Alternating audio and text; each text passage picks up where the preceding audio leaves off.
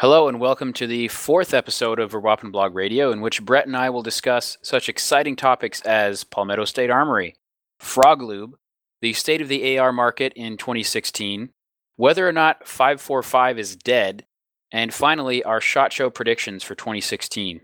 Brett, do you have any predictions uh, right off the bat? I think we're going to see a new pocket pistol uh, in 380 from Ruger. Don't they already make one of those that's copied from the Keltec? They do, but it doesn't have as good of a trigger as their LC9S does. I think we're going to see a striker fired version of it coming up. I think we're going to see a Ruger bullpup, probably a ripoff of an existing design, such as the Steyr AUG, and I think they'll call it the Rugog. Well, maybe not this year at SHOT Show, but I bet next year we'll see a copy of the Ruger precision rifle from Savage or a similar manufacturer. So Ruger's not the only company that has trouble coming up with new ideas. I wonder how many new 1911s we'll see this year. I hope we see a bunch of polymer frame 1911s. I wonder how long it'll be before we see a truly game changing firearm product. Uh, that probably won't be until we get some sort of a propellant upgrade of some sort. That's what we thought we were going to see from Hornady. At least that was my guess when they uh, put out those snazzy marketing videos promising this game changing, uh, amazing development, and everyone's head was going to explode and all that sort of thing. And it turned out they just fixed a problem that everyone had but didn't know existed. I mean, good on them for figuring it out and fixing it. I have not heard anything about that since the original announcement. I think all it did is cause a huge backup of ammunition because now no one's going to want to buy anything that has the old bullet in it. But when I look at uh, in stock ammo, for example, I was looking for 6.5 Creedmoor recently. There's a ton of like VMAX stuff out there right now that has the old projectiles uh, without this special sheath for the polymer tip uh, to keep it from melting. And I think the distributors are going to sit on that stuff for quite a while. And eventually they'll have to blow it out because people are just going to wait to to buy this new uh, improved ammo for essentially the same price, and why wouldn't they? But then again, maybe not enough people know about it to uh, for it to make a difference. What do you think, Brett? I haven't really seen anyone talking about it. I don't think it was quite as much of a game changer as Hornady thought it would be.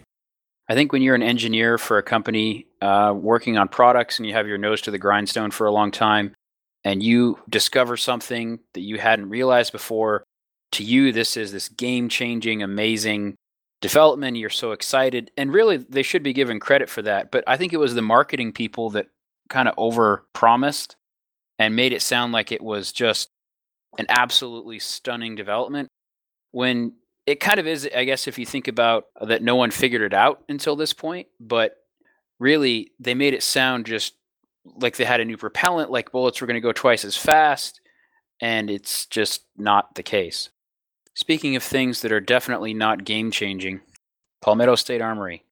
Or are they game changing? Well, Palmetto certainly brought inexpensive ARs to, uh, to the market. I picked up six of their rifle kits or carbine kits and an extra upper just so I'd have a good basis for an opinion on their products. I've received so many questions about them really over the years, and I haven't been able to answer. All I've been able to say is, hey, I haven't used their stuff ever. I can't really give you a good answer either way, but here are the companies that I have used and I do recommend. So now I'll have some sort of basis for an opinion. I've handled several of them. Uh, some of them feel kind of rough, some feel a little bit better, but I've never seen any major issues with the Palmetto build. Well, about 10 years ago, I started out, well, I started out buying AR stuff more than 10 years ago, but about 10 years ago, I really got moving with AR stuff by buying some Model 1 sales kits. And astoundingly, they're still in business and they're still selling the same products at the same prices, which means people are still buying their products, which absolutely mystifies me. And at that time, I paid about $200 more per kit for Model 1 sales uh, compared to what I've been paying for the Palmetto stuff. And objectively, I'm getting better parts with the Palmetto build. I'm getting barrels that have uh, nitride finish or treatment instead of phosphate, uh, or even just not, you know bare barrels that don't have any chrome lining on the inside, like Model One sales kits are. Uh, one in seven twist barrels instead of one in nine. full auto carriers with properly staked keys instead of AR-15 carriers that don't have any sort of staking on the gas keys at all. And all of this for, like I said, about $200 cheaper per kit. So that's pretty big. So that would allow you to complete an AR-15, including buying a rear sight, buying a couple magazines, buying a lower receiver, maybe even replacing a few small parts that you thought weren't up to uh, your standards, all for about 500 or maybe 550 bucks tops and that's hard to beat. I mean, that's that's Glock money, or that's less than a lot of AKs are now. Yeah, I've seen full kits uh, minus the receiver on Palmetto's website for three hundred and eighty nine dollars, and I'm sure during some of their sales they go even lower. Yeah, I think a couple of the kits I picked up were cheaper than that. Of course, they didn't have a forward assist or ejection port cover, which I really do like. Uh, to me, the forward assist is something every AR should have a lot of people fixate on that you shouldn't use the forward assist to uh, pound a, a, round into the chamber to get the rifle and battery, but especially when the rifle's new. For example, I went out and test fired these kits the other day, and I pulled the charging handle all the way back and let it go, and it didn't go fully into battery because it's new, it's stiff. Uh, probably the action springs they supplied weren't the greatest, and I had no way of getting it into battery without pulling the charging handle all the way back again and letting it go until it finally decided to go into battery. Now, after that, I didn't have any problems. Uh, after I shot them, I did the same thing and no problems. They went into battery, but it's just another thing where if I know it's safe for that round to go into the uh, into the chamber, a forward assist is a really good thing to have. I think most people will be okay without having a forward assist or dust cover, but at least for me, not having a shell deflector would be a, a deal killer for me. There's no way I would want to rifle it uh, that ejected brass straight into my face if I was shooting offhand. You're not left-handed, are you? No.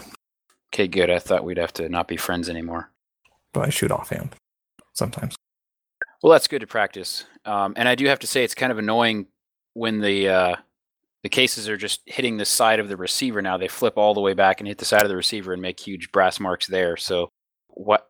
I guess it's cheaper to manufacture, um, but when people try to tell me that it's actually an advantage for them to not have a forward assist, I just I can't I can't deal with that.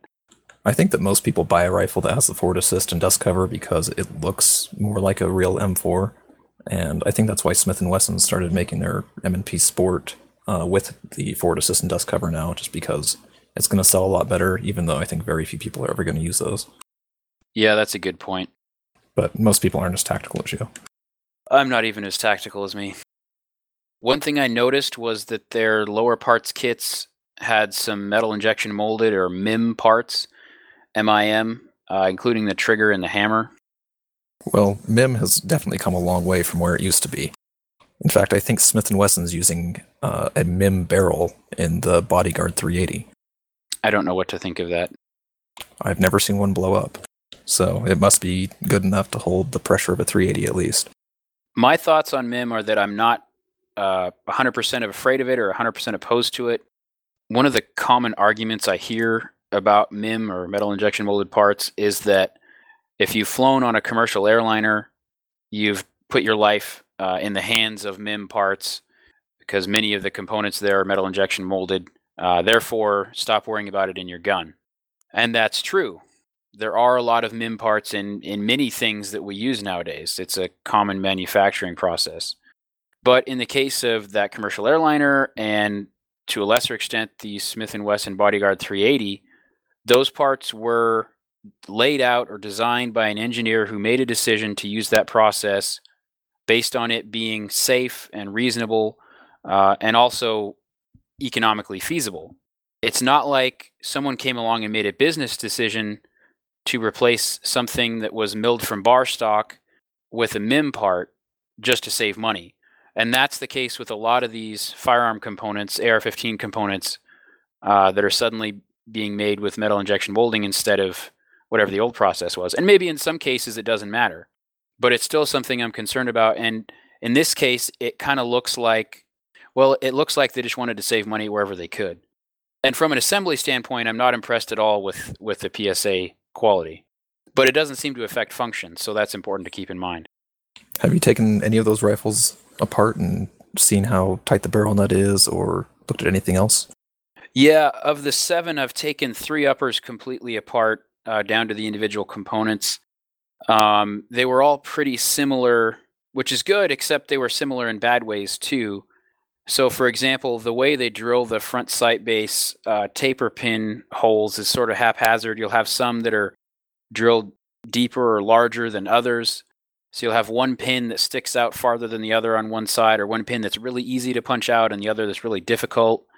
Uh, the front sight bases are not at all uh, aligned properly. Some of them are pretty much straight up and down, and others are canted uh, a certain distance. I haven't tried to zero them all, so I can't tell if it's a, a functional problem, but some of them are definitely crooked.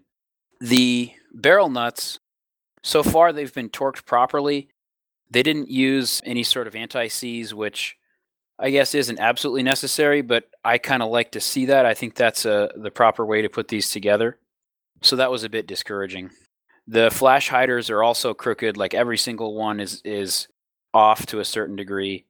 So none of these things stop the rifle from working, and you wouldn't even notice them if you didn't know what to look for.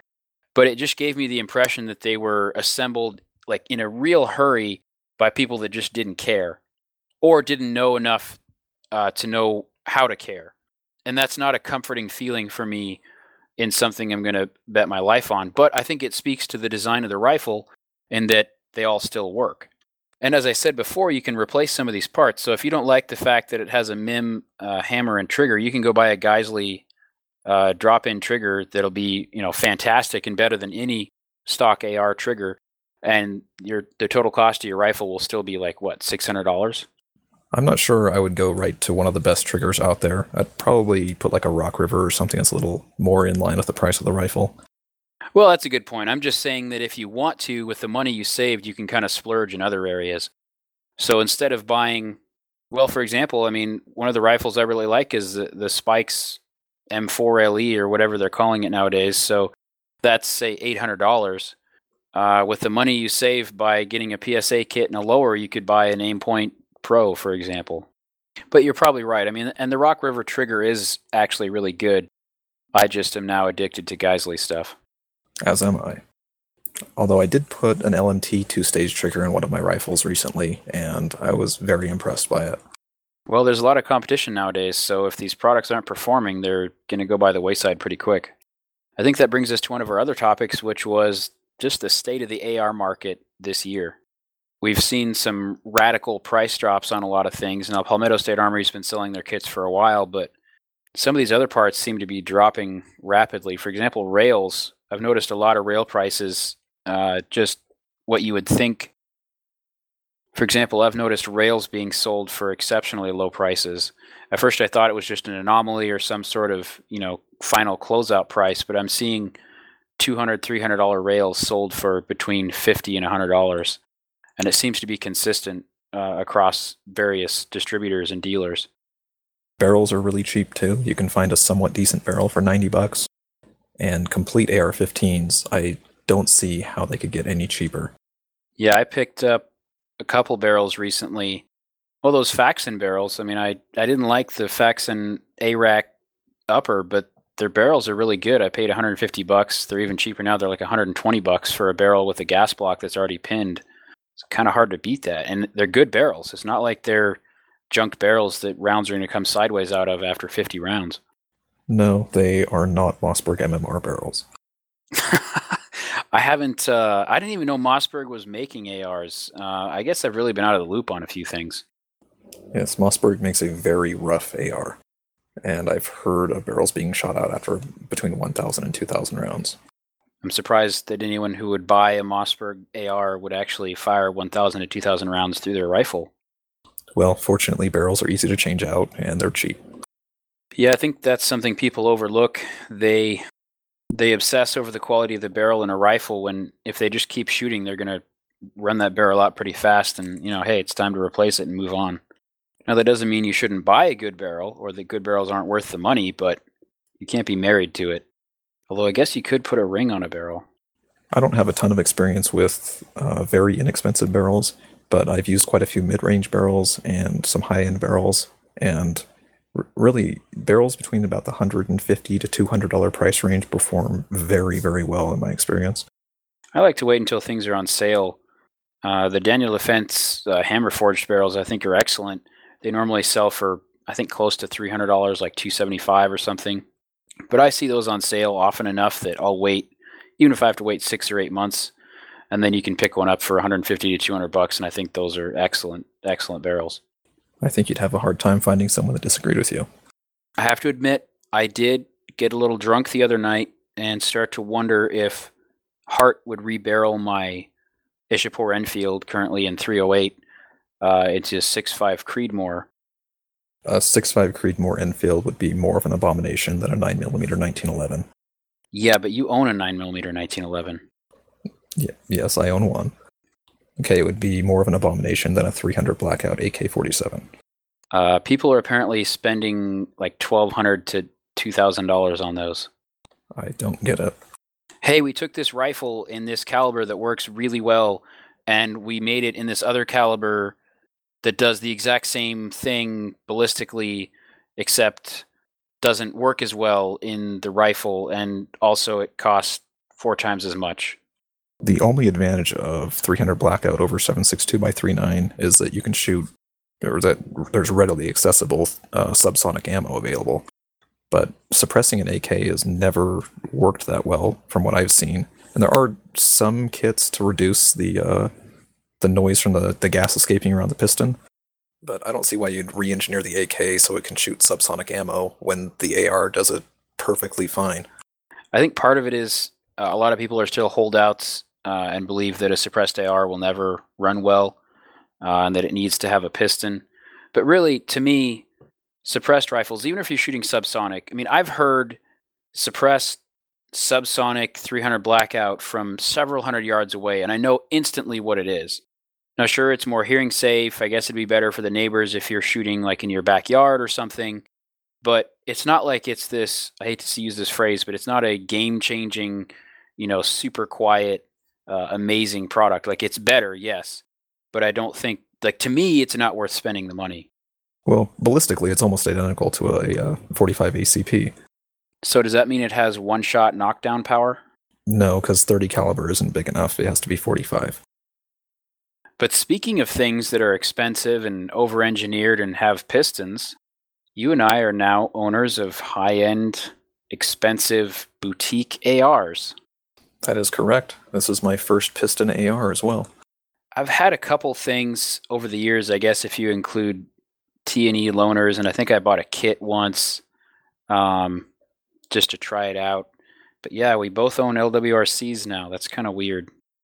It's just where the AR market is. It's hard to pass at prices sometimes.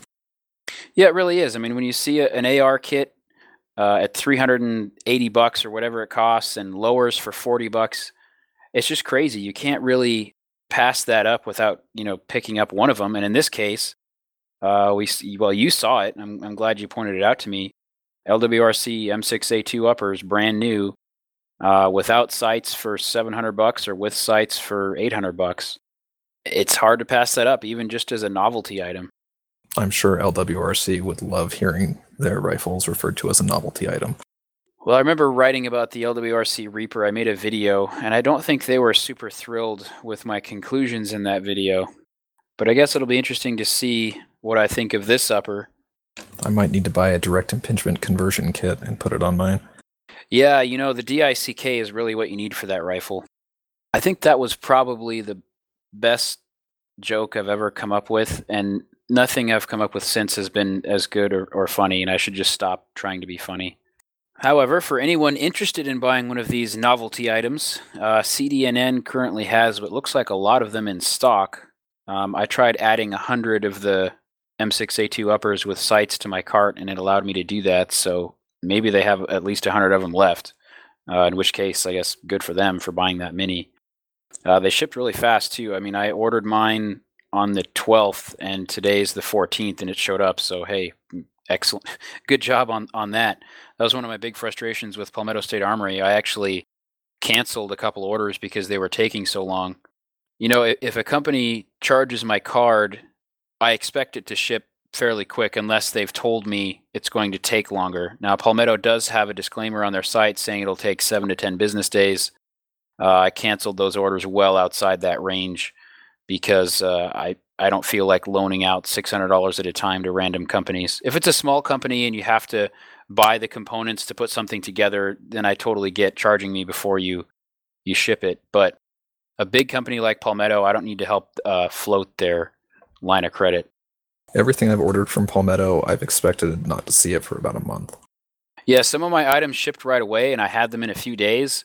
Uh, some things I got ship notifications for, but the uh, the tracking didn't update for like a week, and then it ended it ended up being like two weeks for me to get the item, and then other things just said processing for almost a month. That's that's really frustrating to me. So I guess that's something to keep in mind if you're going for a, a Palmetto build. You may get it right away, you may not, and you won't really get much communication from them uh, either way. Sorry, I took us on a tangent there, but we should really get back to the current state of the AR market.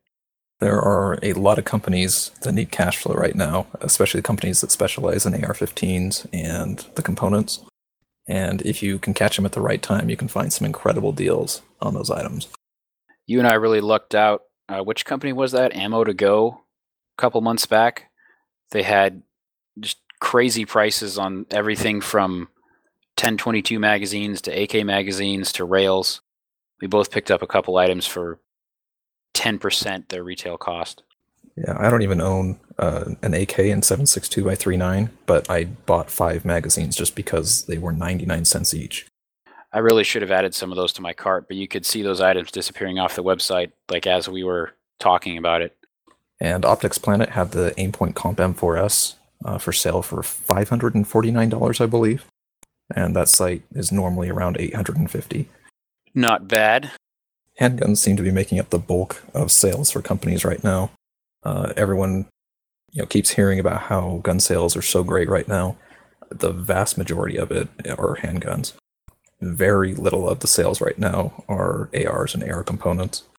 I have to wonder if we're just we've finally reached saturation of the AR market, and that's going to cause some prices to drop but then as the election grows closer, if things go the way they look like they're going to go, I have to wonder are we going to see another boom in AR parts or AR rifle prices or magazines, for example?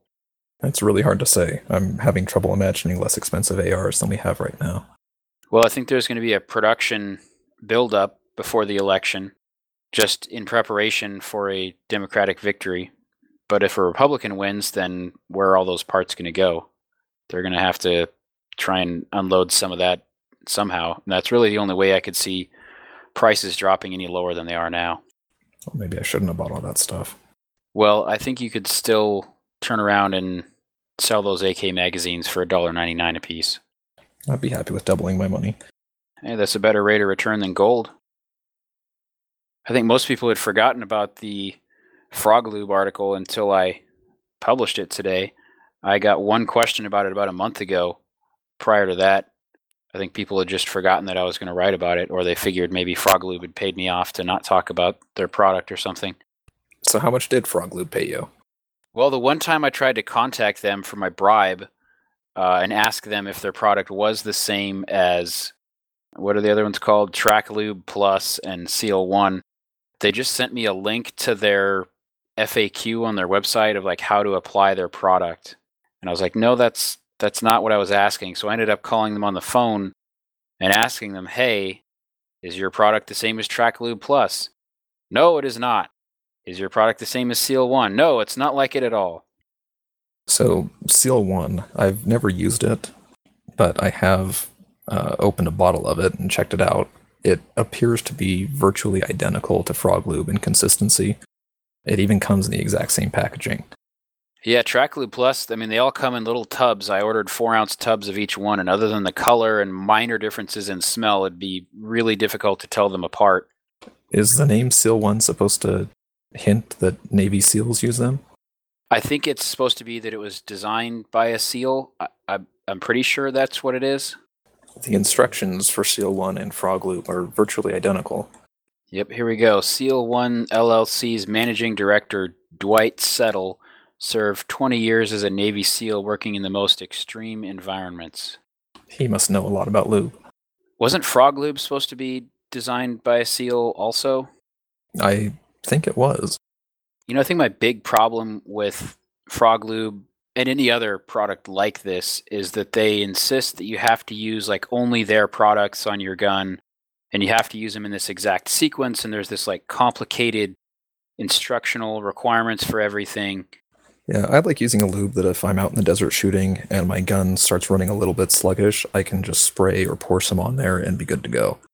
yeah and to me if you can't hand a bottle of your lube slash cleaner to some 18 year old private first class straight out of boot camp and have him use it on his rifle without any instructions then your product is useless. Like it, it needs to be like lube should not be complicated nor should a, a cleaner. It should be something that you put on scrub with and then i guess if you want to use a separate product fine but put more stuff on and then the gun works. Like it should be that simple. It really doesn't need to be more complicated than that I find it very interesting that on Frog Lube's website, uh, they talk about why Frog Lube is awesome and mention that a lot of testing that's done on lube is inside of a laboratory and not in actual firearm performance. But then it goes on to say that a product may pass lab tests, but may tend to gum up actions or leave unwanted residues on the firearm. And just yesterday, actually, a customer came in to use the shooting range and his Ruger SR9 wouldn't fire. So I took a look at it, uh, tried a dry fire test on it, and the striker, uh, you can you can see the striker through the uh, the back of the pistol. Uh, it just very very slowly moved forward. So I took it back in the smith room, took the pistol apart, pulled the striker out, and there was a a dark brown like sticky residue, like um, like a syrupy residue on it. So I took it out to him and asked him, you know, what kind of lube he used and what he thought that might be, and he said he'd only used frog lube on the on the uh, firearm. So I cleaned it off, and it worked perfectly fine after that. But the frog lube, and I've seen it on other firearms as well, turned completely sticky, gummed up the gun, and frog lube's making it look like the, uh, other lubricants are causing firearms to get sticky when frog lube's probably the uh, the worst offender. Right. I don't know how many people have told me that in cold temperatures, frog lube made their gun stop working. Um, and I've also heard about frog lube causing problems in Glocks. In fact, a friend of mine is a sheriff's deputy in California, and his department banned frog lube from all their deputies using it because it was causing guns to stop functioning. Uh, now, I guess you could say it was applied improperly, but again, that goes back to my previous point of you don't need a degree or some sort of crazy education. You shouldn't have to sit through a seminar to know how to use a product without it stopping your weapon from functioning. Now, they also say here Frog Lube is the only firearms care products company that uses exclusively bio based and food grade ingredients to meet existing firearms operating and care requirements. Well, that's not true. We know from this round of testing that Frog Lube and Seal 1 are nearly identical, if not absolutely identical. They're very, very close. We know that, for example, Fire Clean is supposed to be food grade or bio based or non toxic, however you want to put it. But when they say things like, oh, you have to use it properly or it doesn't work, that gives them a convenient excuse. When it does cause problems, they can just blame it on user error. You didn't apply our product properly, therefore it's your fault. It's not our product's fault. But that shouldn't be an excuse at all. I've never heard of someone using Mobil One on their firearm that used it incorrectly, which caused their gun to malfunction. Yeah, that's a really good point. But a lot of people will attack you for using Mobil One because it's not a gun product. I think you could probably say that about most lubricants. Well, in this case, if Frog Lube is identical to Track Lube or very similar to Track Lube, which is literally a roller coaster track lube made for amusement parks, and you put it in a tub that has a gun on it, does that make it a gun product now? So it's okay to use, whereas Mobil One, because it's not a gun product. So if I take some Mobil One and put a sticker with a gun on the bottle, now it's a gun product. It's okay to use on guns. I mean, I fired almost 2,800 rounds through a Spikes 545 AR five or six years ago, uh, and that rifle had no lube during that time. It started malfunctioning at about 2650. I put one drop of FP10 in the cam pin hole and fired another five full magazines, 150 rounds, without any malfunctions. That's pretty hard to beat. So you're saying that lubricant isn't even that important? No, it really doesn't matter. As long as you're using a good magazine and you have some sort of lubricant on your AR or your other firearm, it's going to work. It's really that simple. Good ammo, good mags, some sort of lube. uh, and a good baseline firearm in terms of quality and assembly, it's going to work. It's it's not rocket science. But that doesn't make for good marketing, and some people want you to believe that if you don't use their product, uh, bad things are going to happen to you, and that's unfortunate. But a lot of people fall for that, and they will continue to fall for that uh, for as long as I'm alive. I'm absolutely certain of that, and and beyond. There will always be someone willing to listen to uh, a poorly concocted story about how good a product is and how bad everything else is. You know, speaking of 545 uppers, I actually took mine apart a couple months ago so I could use the rail and some of the other components now that uh, 545 surplus isn't being imported. There's still quite a bit of 545 available out there for a pretty decent price. Yeah, it's not terrible, and I still have quite a bit on hand. I, I bought some a long time ago uh, when it was more readily available, but long term, it's going to be harder to get that caliber at, at the prices that we used to see. And I still have the 545 AK. I'm still shooting that, but I'm not shooting high volume amounts through an AR like I used to uh, at about a third the price of 556. There is some Ukrainian Wolf that's starting to show up that's about the same price as Steelcase 223. Yeah, and that's a good option if you have a 545 rifle you want to keep shooting a lot uh, as time goes by. I'll probably end up buying some of that for my 545 AK and putting my surplus aside. But in that case, if it's the same price as 223, why not buy 223 if you have an AR? If you're going to build a new rifle, why not build one in in 223, 556, whatever you want to call it? Uh, if you have a 545 AK, then hey, that's a great rifle. It's fantastic, and you should definitely keep shooting it as I plan to do with mine. But the excitement I had for 545, say five years ago, uh, basically disappeared when they determined that the uh, when the ATF determined that could no longer be imported. Magpul is supposed to be announcing a 545 AK mag at SHOT Show coming up, so maybe that'll revitalize the 545 market a little bit. It could. I definitely like uh, more quality 545 AK mags on the market. I mean, I have a bunch of the good old Bulgarian ones, but the more magazines, the better, especially before anything happens politically. So, do you think there's any reason to go 545 unless you already own a 545? If you want an AK, if you're really not invested in any particular caliber and you want an AK, or even if you want a semi-auto rifle, an AK-74 variant, a 545 AK is an excellent option. I really can't say that enough. It's a great rifle. If you want an AR, it just doesn't make sense anymore to me. And I think that kills a lot of the market, but it was an outside force that caused this. So unfortunately, I won't say 545 is dead, but it definitely took a hit to the gut, and I don't know if it'll ever come back in terms of where it was. All right, Ender, do you have any other SHOT Show predictions? Well, there's probably going to be some new caliber, and we'll be promised that it'll do things so much better than every other caliber out there.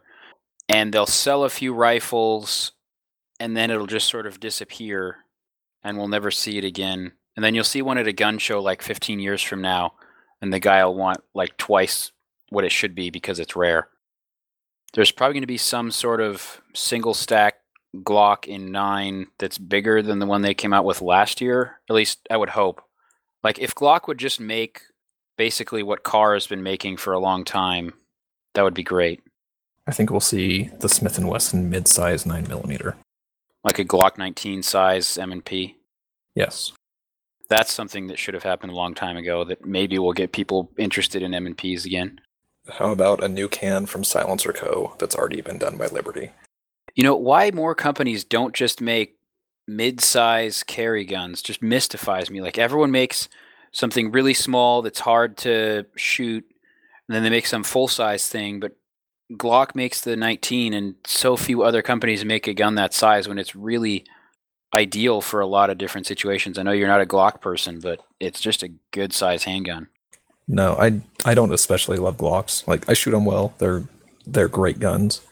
I do not understand why more people don't make a 19 sized gun. The Glock 19 is the perfect sized handgun.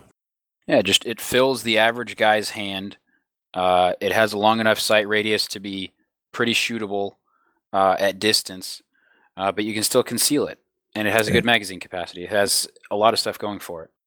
Yeah, you don't give up any capacity. I I don't think you give up any shootability. I personally shoot the 19 better than the 17, but everyone thinks that they need to make one that's just a little bit bigger, a full size gun that's you know the 17 size, and then make one that's just a little bit bigger than the 26 to I don't know to make it seem like it's easier to hold or easier to shoot than the 26.